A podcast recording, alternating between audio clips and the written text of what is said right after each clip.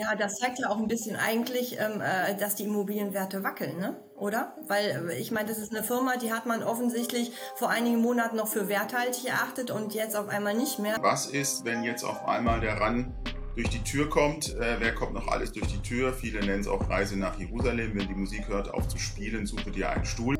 Also ich würde mal sagen, die fetten Jahre sind vorbei.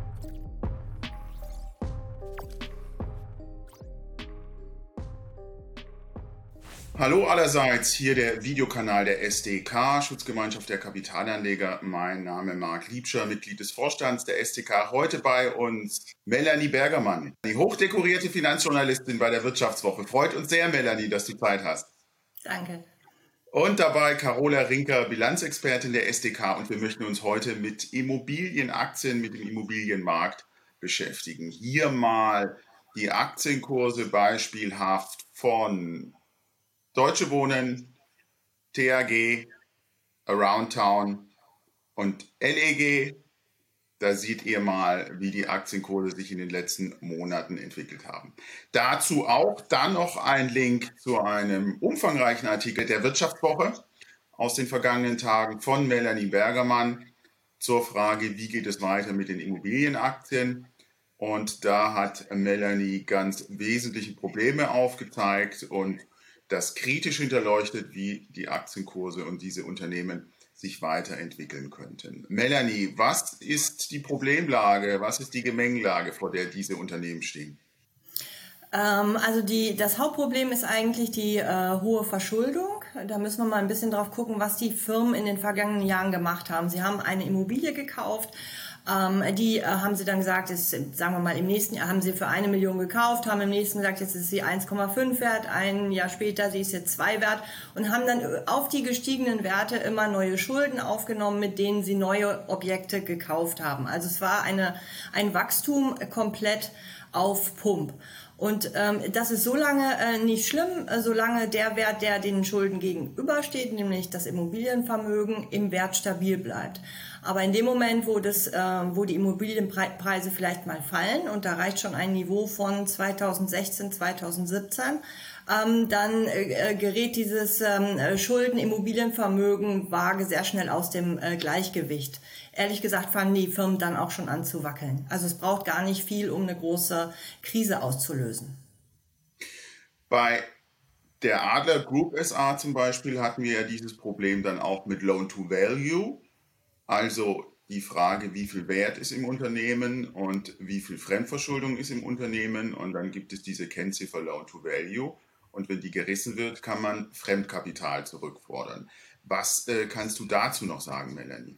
Ja, dieses, das ist bei allen Firmen eigentlich ähm, ein Problem, weil sie bei den verkraftbaren Loan-to-Value-Verhältnissen ähm, äh, eigentlich schon sehr nah an der Grenze sind. Da spielt jetzt nicht nur eine Rolle, was haben die mit Anleihegläubigern vereinbart und können die Gläubiger dann fällig stellen, sondern ähm, was akzeptieren auch die Ratingagenturen, damit das Rating stabil bleibt. Das ist ja ein ganz wichtiger Faktor bei der Frage, zu welchen Konditionen finanziere ich mich in Zukunft.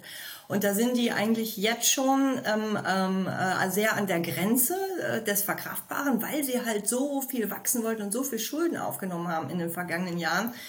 Die Immobilienwerte dürfen nicht nennenswert fallen, ähm, dann gerät dieses äh, noch gesunde Verhältnis sofort aus dem Gleichgewicht. Mhm. Also ein Thema, welches ganz erheblich sich in der Bilanz abspielt ein Thema, welches ja sehr bilanzspezifische Fragen und Kenntnisse aufwirft. Deswegen, Carola, zu dir. Du beschäftigst dich ja bei uns sehr intensiv mit Bilanzen aller Unternehmen, hast dich jetzt in den letzten Wochen auch intensiv mit den Bilanzen von Immobilienunternehmen beschäftigt und kannst du uns zunächst mal so allgemein sagen, was sind denn die Besonderheiten bei der Bilanzierungstechnik und den Bilanzierungsregeln für Immobilienunternehmen, vielleicht speziell auch im Hinblick auf Bewertungs Möglichkeiten von Immobilien und deren bilanzielle Auswirkungen? Ja, das hatten wir ja schon mehrfach thematisiert ähm, in früheren Videos. Ich will es noch mal kurz erläutern. Und zwar ist es an sich so, dass die Wertsteigerungen, von denen Melanie gesprochen hat, die können nach IFRS als Gewinn ausgewiesen werden. Das heißt also, wenn ich jetzt das Beispiel von Melanie aufgreife, von einer Immobilie, die von einer Million auf zwei Millionen gestiegen ist, diese eine Million Euro Wertsteigerung, das würde dann den Gewinn erhöhen. Wenn wir jetzt mal davon ausgehen, die Party ist zu Ende, also sprich, die Immobilienpreise steigen nicht weiter, dann würde das bedeuten, dass eben der Gewinn nicht weiter erhöht wird. Und wenn man sich die Bilanzen von vielen Immobilienunternehmen nach IFRS anschaut, dann sieht man eben, dass ein Großteil der Gewinne mit diesen Wertsteigerungen erzielt wurde und eben nicht mit der Vermietung der Immobilien. Mhm. Und wenn es jetzt dazu kommt, du hast zum einen angesprochen, die Werte steigen nicht weiter, damit bleiben Gewinne in der Zukunft aus. Aber wenn es jetzt dazu kommt, dass Zinsen ansteigen, wenn es dazu kommt, dass wir vielleicht in eine Rezessionsgefahr reinlaufen, also vor allem der Zinsanstieg, ähm, wie wirkt der sich bilanziell aus? Mhm. Ja, das ist gerade Immobilien, die eben zum aktuellen Wert bewertet werden. Da spielt natürlich der sogenannte Diskontierungszinssatz auch eine wichtige Rolle. Und das heißt, je höher der Zinssatz ist, desto geringer ist der Wert der Immobilien, weil dieser zeitliche Effekt eine größere Rolle spielt als bei sehr niedrigen Zinsen. Ja, Melanie hat es ja in ihrem Artikel sehr gut dargestellt. Ich habe die genauen Zahlen jetzt nicht mehr im Kopf, aber wo man eben sieht, dass ein leichter Zinsanstieg schon ein massives Risiko für Wertminderung der Immobilien beinhaltet. Und sobald größere Abschreibungen drohen würden, würde natürlich die Aktivseite der Bilanz, nämlich das Immobilienvermögen, deutlich sinken und auf der anderen Seite natürlich damit auch das Eigenkapital. Was man an der Stelle auch sagen muss, ähm, ist das Thema diese Wertsteigerung schön und gut. Es mag meinen Gewinn erhöht haben, aber das führt natürlich nicht dazu, dass dem Unternehmen Liquidität zufließt. Ja, es fließt mir erst dann Geld zu, wenn ich die Immobilie wirklich zu dem Preis veräußern kann und das ist natürlich jetzt aufgrund der aktuellen Gegebenheiten im Markt mit steigenden Zinssätzen schon fraglich, ob das alles nur so in der Zukunft wirklich realisiert werden kann. Melanie, du hast ja auch mit den Vorständen und der Geschäftsleitung der Immobilienunternehmen äh, gesprochen, die du da analysierst und untersucht hast. Was sagen die auf diese Befürchtungen, die, die hier jetzt von uns benannt werden? Also Sie streiten nicht ab, dass äh, steigende Zinsen ähm, sich negativ auf einen Immobilienwert ähm, auswirken, grundsätzlich, meinen aber, dass ähm, andere Faktoren diesen, diese Negativauswirkungen ausgleichen. Welche sind ähm, diese Faktoren, ja? Ja, äh, Sie meinen äh, zum Beispiel, äh, dass es eben noch genügend Käufer gibt, ähm, die viel Liquidität haben, die sie jetzt bei der, bei der drohenden hohen Inflation unbedingt anlegen müssen und weiterhin zu hohen Preisen kaufen werden und dass ähm, das stabilisierend ähm, äh, sich auswirkt. Man muss aber dazu sagen, das sagen die auch, ähm, wir sehen im Moment am Markt keine großen Transaktionen. Also diese, das, was wir sonst haben, diese Paketverkäufe für mehrere hundert Millionen Euro, das gibt es aktuell nicht. Das heißt, wir haben ähm, aktuell auch eigentlich keinen, keinen Immobilienwert. Wir können den aktuell nicht bestimmen. Die Konzerne können es nicht und wir auch nicht. Weil die können natürlich nicht jetzt jeder Wohnung einzeln äh, verkaufen und gucken dann mal bei Immobilien Scout, was bringt das denn? Ne? Die sind ja darauf angewiesen, dass es große Käufer gibt und wenn es keine Transaktionen gibt wie aktuell, kann keiner solide eigentlich den Marktwert abschätzen. Naja, und hinzu kommt ja, wir hatten ja auch bei der Adler Real Estate AG, die sicherlich ein Sonderfall ist, äh, was die Bilanzierung angeht, aber bei der Adler Real Estate AG äh, die Situation des Immobilienportfolios, welche wegverkauft werden sollten an die LEG über die BRAC in den Niederlanden. Da ging es vor allem, glaube ich, um ein großes Paket in Bremerhaven, dass diese Transaktion gescheitert ist, quasi in der, in der letzten Minute. Ja, das zeigt ja auch ein bisschen eigentlich, ähm, äh, dass die Immobilienwerte wackeln, ne? oder? Weil äh, ich meine, das ist eine Firma, die hat man offensichtlich vor einigen Monaten noch für werthaltig erachtet und jetzt auf einmal nicht mehr. Also ähm, äh, da kann mir keiner erzählen, dass das irgendwie nichts mit Immobilienpreisen zu tun hat. Das heißt, Notverkäufe auch schwierig, also reguläre Verkäufe am Markt schon schwierig. Wie schaut es denn aus mit Notverkäufen? Was ist, wenn jetzt auf einmal der RAN durch die Tür kommt. Äh, wer kommt noch alles durch die Tür? Viele nennen es auch Reise nach Jerusalem. Wenn die Musik hört, auf zu spielen, suche dir einen Stuhl. Ähm, wie schaut es aus mit Notverkäufen und deren Realisierbarkeit, Melanie? Also zunächst muss man ja sagen, wenn jetzt alle Immobilienkonzerne erstmal stillhalten und es nicht zu den Notverkäufen kommt, muss nichts Schlimmes passieren. Das ist mir nochmal ganz wichtig, das zu sagen. wenn das passieren würde, dass ein großer Spieler wie eine Vonovia jetzt wirklich mit Brachialgewalt die Objekte verkaufen müsste, um die Schulden äh, äh, zu drücken, dann würden wir meines Erachtens ein totales Armageddon erleben, weil äh, dann würden die Preise äh, brachial fallen. Das ist ja klar. Wenn Vonovia jetzt mit einem Abschlag zum Buchwert von 20, 30 Prozent Häuser verkaufen müsste, dann würden auch andere Investoren das sehen und sagen äh, zur LEG oder wem anders sagen, nee, sorry, aber guck mal, ähm, die Preise fallen, ich kaufe dir doch das Ganze jetzt hier nicht zum Buchwert ab.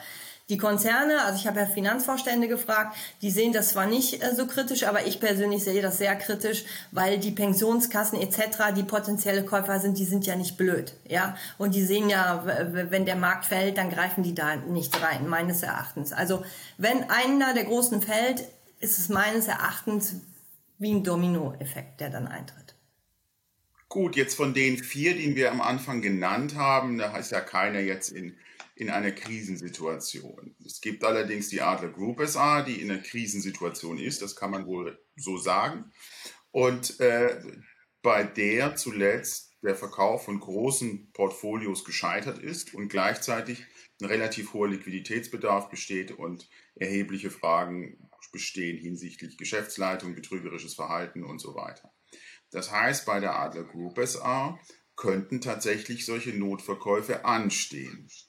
Und man hat sie ja auch versucht. LEG-Portfolio, Brack gescheitert. Was könnte da zu erwarten sein? Das ist natürlich der Blick in die Glaskugel, aber könnte die, hat die Adler Group SA zunächst mal die Größe, um einen solchen Dominoeffekt hervorzurufen?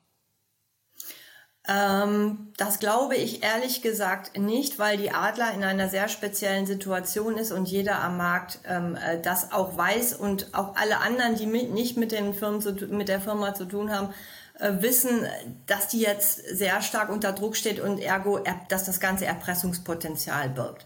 Ähm, und deshalb sehe ich äh, in der Adler einen sehr speziellen Fall und glaube nicht, dass die Preise, die dort erzielt werden, auf den Markt übertragen ähm, äh, werden. Ähm, das ist beruhigend, das, das ist ja beruhigend zu hören. Ja. Nicht. Nein. Nein. Eine Sache, die wir noch, oder eine, eine Gruppe, die wir noch nicht so sehr im Blick genommen haben, aber was man vielleicht doch tun sollte angesichts der gesellschaftlichen Dimension dieser Debatte, ist die, sind die Mieter. Ähm, letztlich, falls die Wertsteigerung nicht mehr realisierbar ist, was ist denn mit Mieterhöhungen? Sind Mieterhöhungen realisierbar und so eine Möglichkeit, die Einnahmeseite zu verbessern für die Unternehmen? Oder sind letztlich die Mieter schon bis zur Grenze belastet?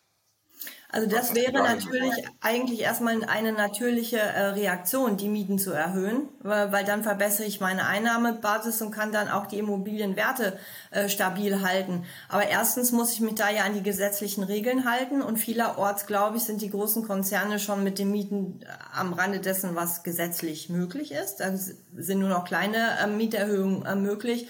Und äh, dann muss man ja auch sehen, dass, dass, dass ähm, die viele Mieter, gerade der LEG zum Beispiel, ja jetzt auch nicht, wer weiß, wie finanzkräftig sind.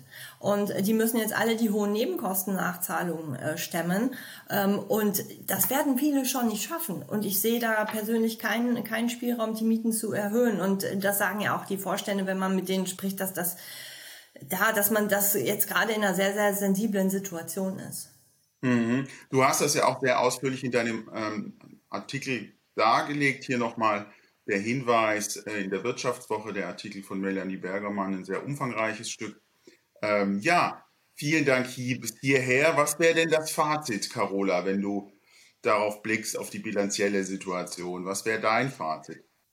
Also ich würde mal sagen, die fetten Jahre sind vorbei und da wird uns noch die ein oder andere Wertminderung bevorstehen, einfach aufgrund der steigenden Zinsen, ja, die Zinswende, ähm, so dass vielleicht Unternehmen in der Immobilienbranche, die es ja auch gibt, eher konservativ bilanziert haben, jetzt ähm, weniger Wertminderung haben werden als Unternehmen, die jetzt die letzten Jahre einfach deutliche Wertsteigerungen als Gewinne ausgewiesen hatten.